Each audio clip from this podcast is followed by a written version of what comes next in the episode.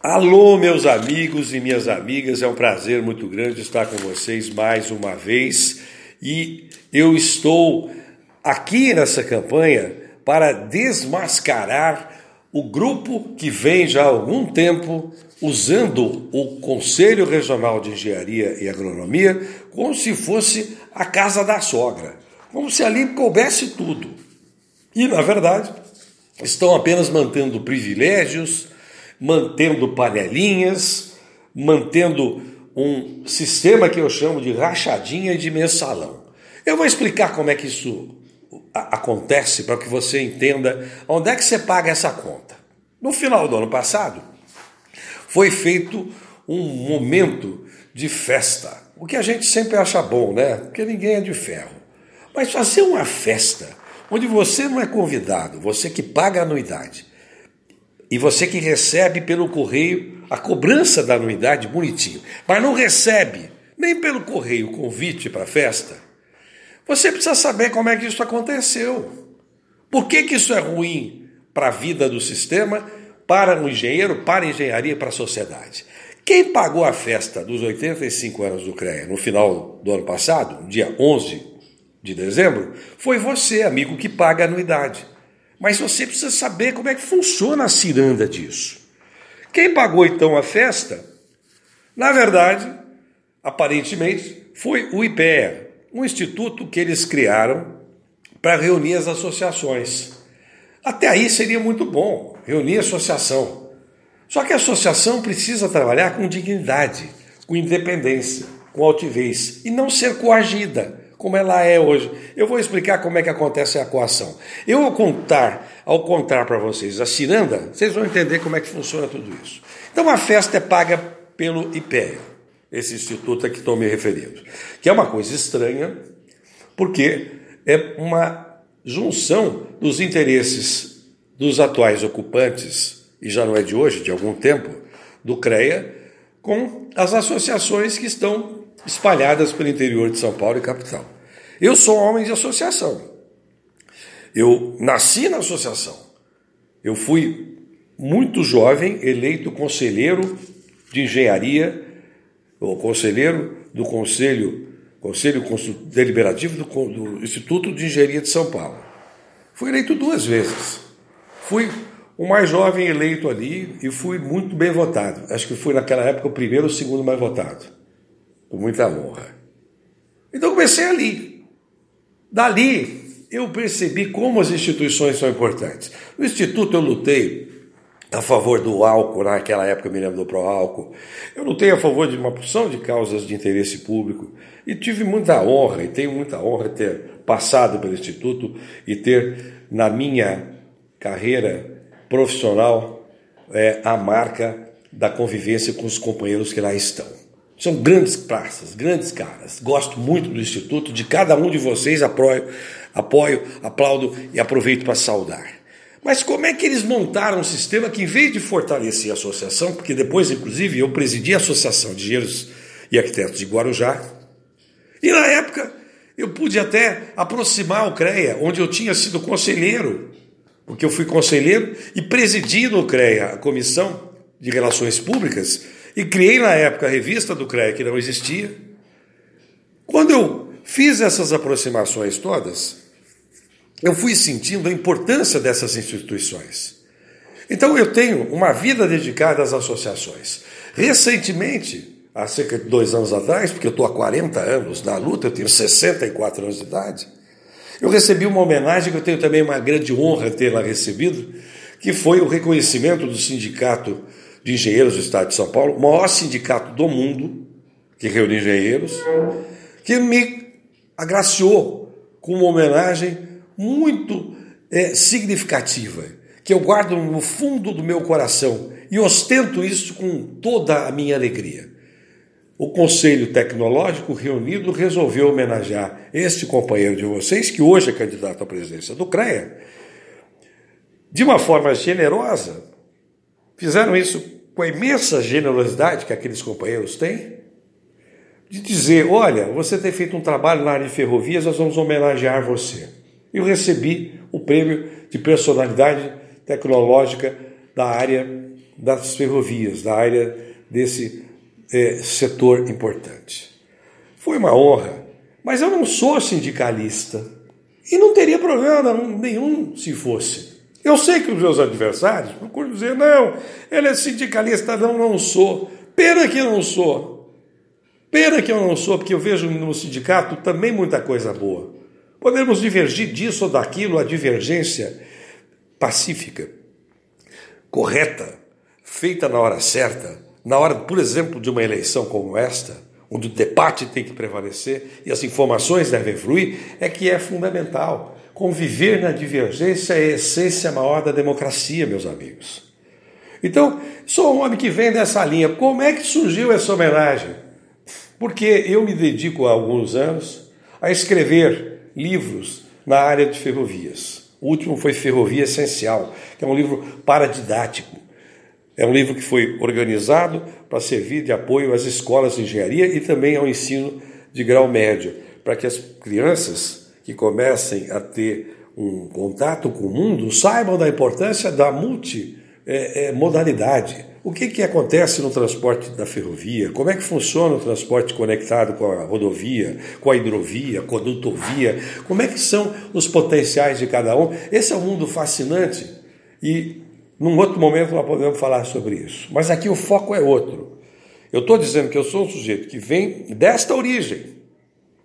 E depois eu vou contar como é que essa festa de um sistema que foi montado supostamente para defender isso né, defender o fortalecimento das instituições, está, na verdade, apequenando a instituição, está abobalhando a instituição, está coagindo a instituição, colocando para baixo a instituição do interior de São Paulo e da capital e fazendo que o nosso colega engenheiro dirigente seja humilhado. Porque ele acaba dizendo que está junto com esse grupo, muitas vezes, porque ele está pressionado porque ele tem receio de que a associação sofra retaliações, como muitas sofreram retaliações. Eu posso contar uma história depois do casarão né, de uma cidade do interior de São Paulo, de uma associação pequena, que o CREA apareceu num certo dia lá, porque eles contrariaram os interesses daquele grupo que estava ali querendo fazer aquelas coisas, que não são coisas republicanas e que a gente deve aplaudir, e de repente fecharam a, a, a, a, digamos, o departamento do CREA dentro da associação. Tá? O, cas, o casarão de Piracaia, para onde foi o CREA, eles pagam aluguel que é quatro, cinco vezes maior. Isso para atender interesses estranhos, que eu vou aqui denunciar para vocês entenderem. Então, voltando ao foco, depois eu conto uma historinha engraçadíssima e deliciosa de gente incomodada com a nossa campanha. Pois vamos se incomodar demais que nós não viemos para brincadeira. Isso aqui não é brincadeira. Quem me conhece e o grupo e os grupos que estão nos apoiando sabem que isto aqui não é brincadeira. Quem pagou a festa de 85 anos do CREA no final do ano passado? Quem pagou? Não fui eu? Não foi você? Foi. Fomos todos nós através, através da nossa é, da nossa anuidade, que hoje é obrigatória e que eu quero que não seja mais obrigatória. Muito bem. Como é que funciona o pagamento de uma festa que teve direito a jantar, que teve é, é, gente do primeiro nível do show business brasileiro, portanto pagando caro, gente como Sidney Magal, que não foi lá fazer playback, participou com apoio de seus é, é, companheiros no palco e tudo isso. Quem pagou a festa e de onde veio esse dinheiro? Quando você entender isso aqui, companheiro, você vai entender por que, que nós somos candidatos contra tudo isso. Por que, que nós queremos desmascarar essa gente? Por que, que nós queremos jogar a luz para que todo mundo enxergue o que está sendo feito e por que, que isso acaba colocando a engenharia de joelhos? O engenheiro tratado de forma desrespeitosa, a associação aparentemente atendida, mas tratada de uma maneira desrespeitosa e em última análise, quem perde somos todos nós, a sociedade brasileira e toda a capacidade da sociedade civil de ser presente, como numa hora como essa que estamos vivendo. Hoje eles estão tentando dizer que estão presentes, com uma demagogia gigantesca. Mas vamos lá. Antes disso, eu quero mostrar aqui como é que funciona a ciranda, que eu chamo a ciranda do mensalinho, não é? parecido com o mensalinho e parecido com aquele negócio chamado rachadinha. É assim, olha. 10% de cada sessão de uso que o CRAEA paga para as associações é transferida para um instituto chamado IPEA. Esse instituto pega esses 10%, vai fazendo um bolo para depois pagar a festa. Festa que você não é convidado, mas que você paga através da anuidade que chega pelo correio na sua casa, na, no seu trabalho. Não chega um convite para você ir. Eu sei que você nem queria ir para uma festa dessas. Eu, por exemplo, não vou em festa se eu não tiver de acordo com a festa. Né? Para mim não interessa só aquele momento da festa, acabou a festa e tudo volta ao lugar como já estava. E a gente tem que mudar esse lugar confortável, absurdo, eu diria até mais criminoso, que eles estão se aproveitando do sistema. Só que essa hora está acabando. Essa farra está acabando. Nós vamos acabar com essa história para fazer a dignidade voltar.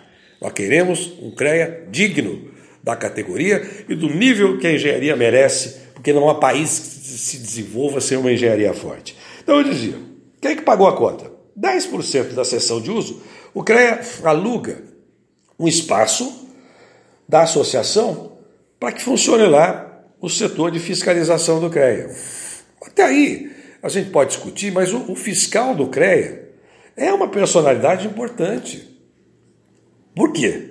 Porque ele, quando sai ali, ele é o CREA personalizado, e, digamos, nele mesmo. Ele tem que ser respeitado, tem que ser admirado pela sociedade para ele cumprir um papel bom. Então, também não vamos ter nada contra o fiscal, vamos livrar o fiscal das humilhações que ele vem sofrendo.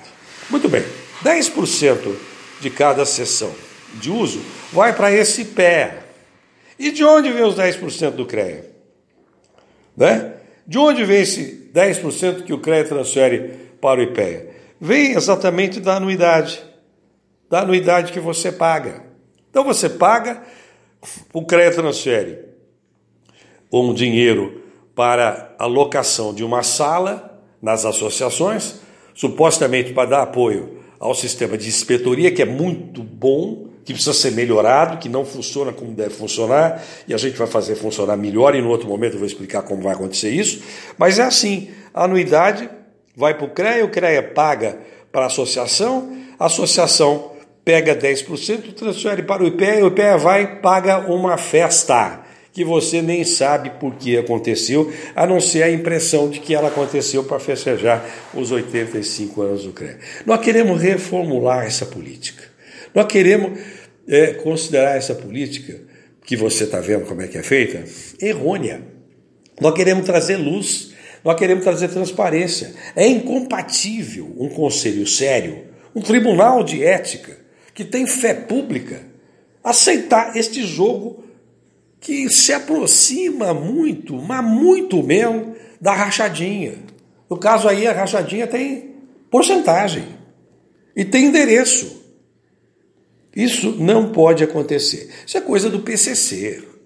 Isso é coisa de quem está à margem da sociedade. Nós não. Nós, engenheiros, temos que honrar nossa profissão.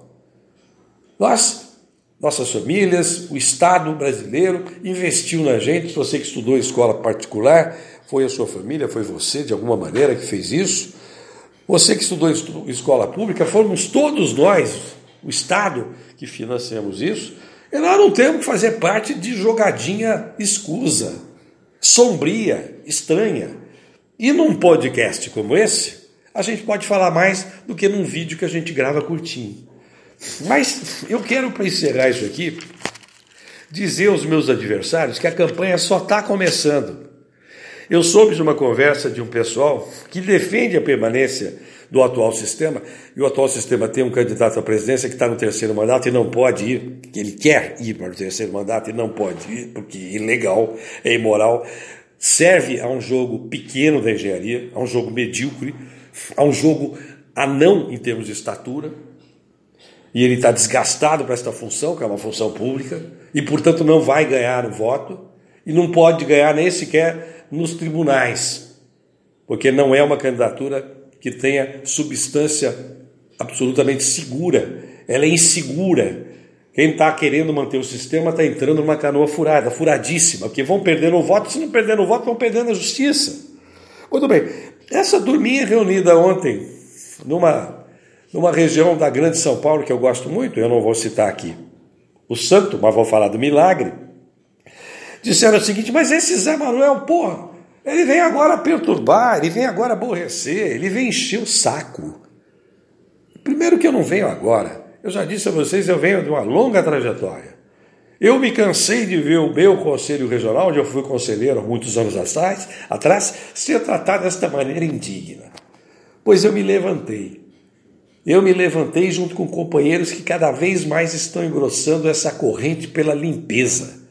Uma limpeza que é uma limpeza necessária para a gente usar bem usado o dinheiro, para a gente poder ter os prédios bem cuidados. O prédio da Faria Lima está caindo aos pedaços. A sede da Rebouças é mal utilizada, abandonada.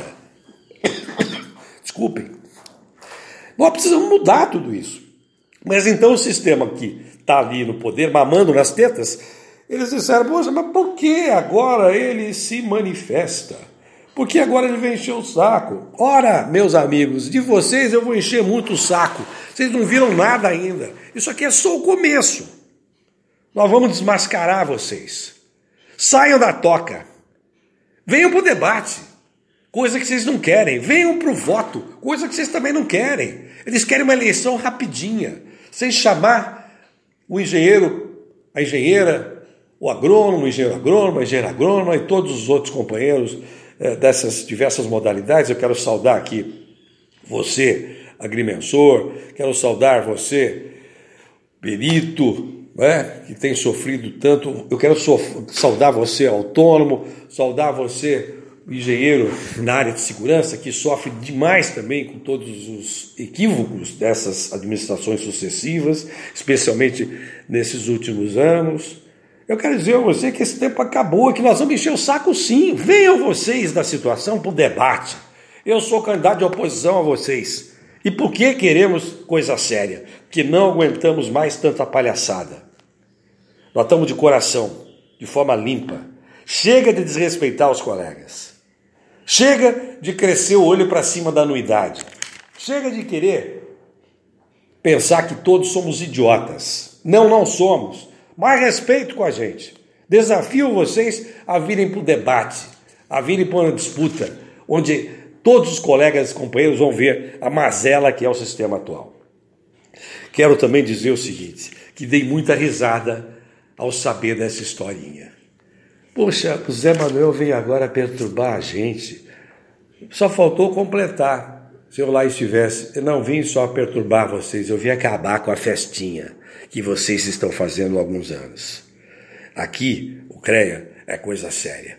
A engenharia merece o respeito, o engenheiro merece o respeito, o país merece o respeito, e nós vamos apenas e tão somente ter a honra de carregarmos esta bandeira, a bandeira do retorno da onde nunca devia ter saído dos trilhos do futuro, que olhe o sistema atual e que veja a engenharia fortalecida por um país melhor, por um profissional mais bem assistido e com a energia que isso vai contaminando a cada um de nós. Eu quero cumprimentar a quantidade enorme de companheiros que estão vindo em apoio a esta causa. Eu sou apenas o porta-voz, eu sou porta-bandeira, com muita honra, mas eu não represento apenas a vontade e a indignação de minha parte de mudar tudo isso. Nós representamos todo um conjunto de colegas que abertamente muitos deles, outros não tão abertamente porque têm medo da pressão e da coação para cima de suas respectivas associações, estão se manifestando contra o sistema atual, contra esta patifaria, contra esse sistema que desrespeita a engenharia. Muito obrigado, foi o primeiro podcast, são 20 minutos aqui, eu pude falar mais. São 20 minutos de fala e eu tive a satisfação de poder fazer isso e todo dia estarei aqui fazendo um podcast, além dos vídeos que eu estou gravando, além da live que a gente faz às seis e meia da tarde, do Instagram, além de todos os instrumentos que a rede social está nos possibilitando. Quero também, mais uma vez, insistir que você, colega, mantenha você aí no conforto da sua família. Eu sei que no momento difícil, de afastamento social, mas é assim que nós vamos vencer essa guerra contra o vírus, que é um vírus perverso, que mata as pessoas, e só o isolamento social nesse momento vai nos dar tempo de, com o tempo, o vírus mostrar melhor a sua cara. Aqui nós estamos revelando a cara do vírus da incompetência do sistema. Mas eu não podia deixar de fazer essa analogia. O vírus da incompetência do sistema está morrendo, vai morrer e nós vamos matar na urna. Com todo o respeito, com a divergência aqui apresentada pela voz, pelo gesto, pela atitude. E o outro é o vírus que a gente ainda não sabe lidar, que é o vírus desse coronavírus. Então vamos dar tempo ao tempo para que o tempo ajude a ciência, os hospitais, as autoridades a encontrarem mecanismos de tratar melhor os pacientes e não vamos abarrotar os nossos setores de saúde, porque aí quem precisar, quem sabe, de um ventilador e de uma UTI não vai ter espaço. Muito obrigado, um abraço a todos, prazer muito grande. Até o próximo podcast.